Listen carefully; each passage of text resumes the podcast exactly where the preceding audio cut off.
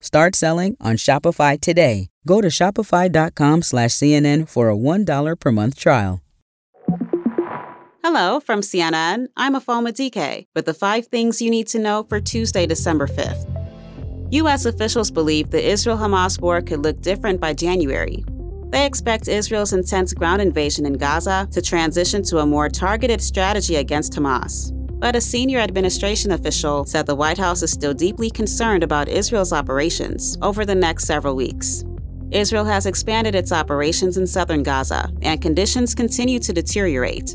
The Hamas government says more than 60% of Gaza homes have been destroyed since the war began. Here was Israeli Prime Minister Benjamin Netanyahu today.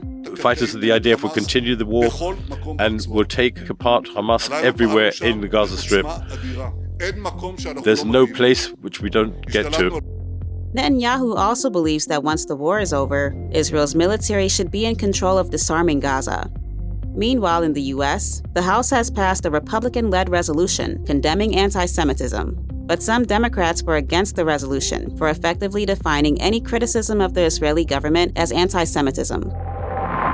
President Joe Biden says GOP frontrunner Donald Trump influenced his decision to run for re election.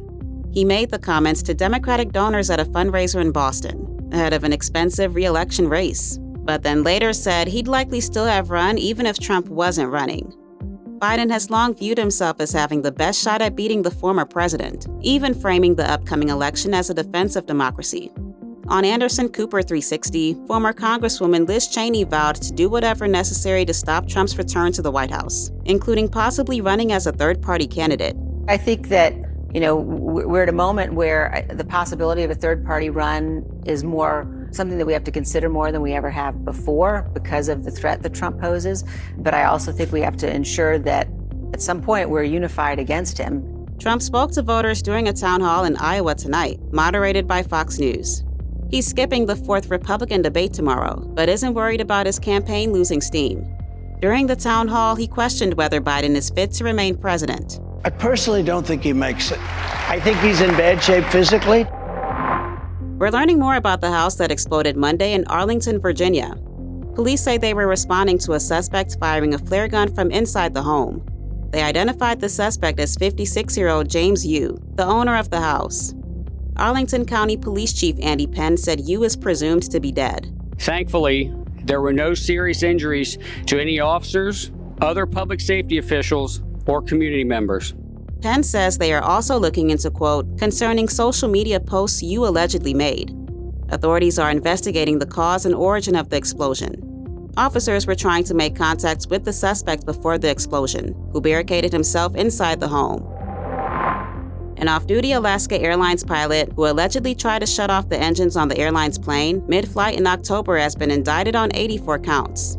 A grand jury indicted Joseph Emerson with one count of endangering aircraft in the first degree and 83 counts of recklessly endangering another person. Emerson's lawyers said in a statement they were disappointed that he was charged at all because he had, quote, no criminal intent, but were pleased that Emerson wasn't charged with attempted murder.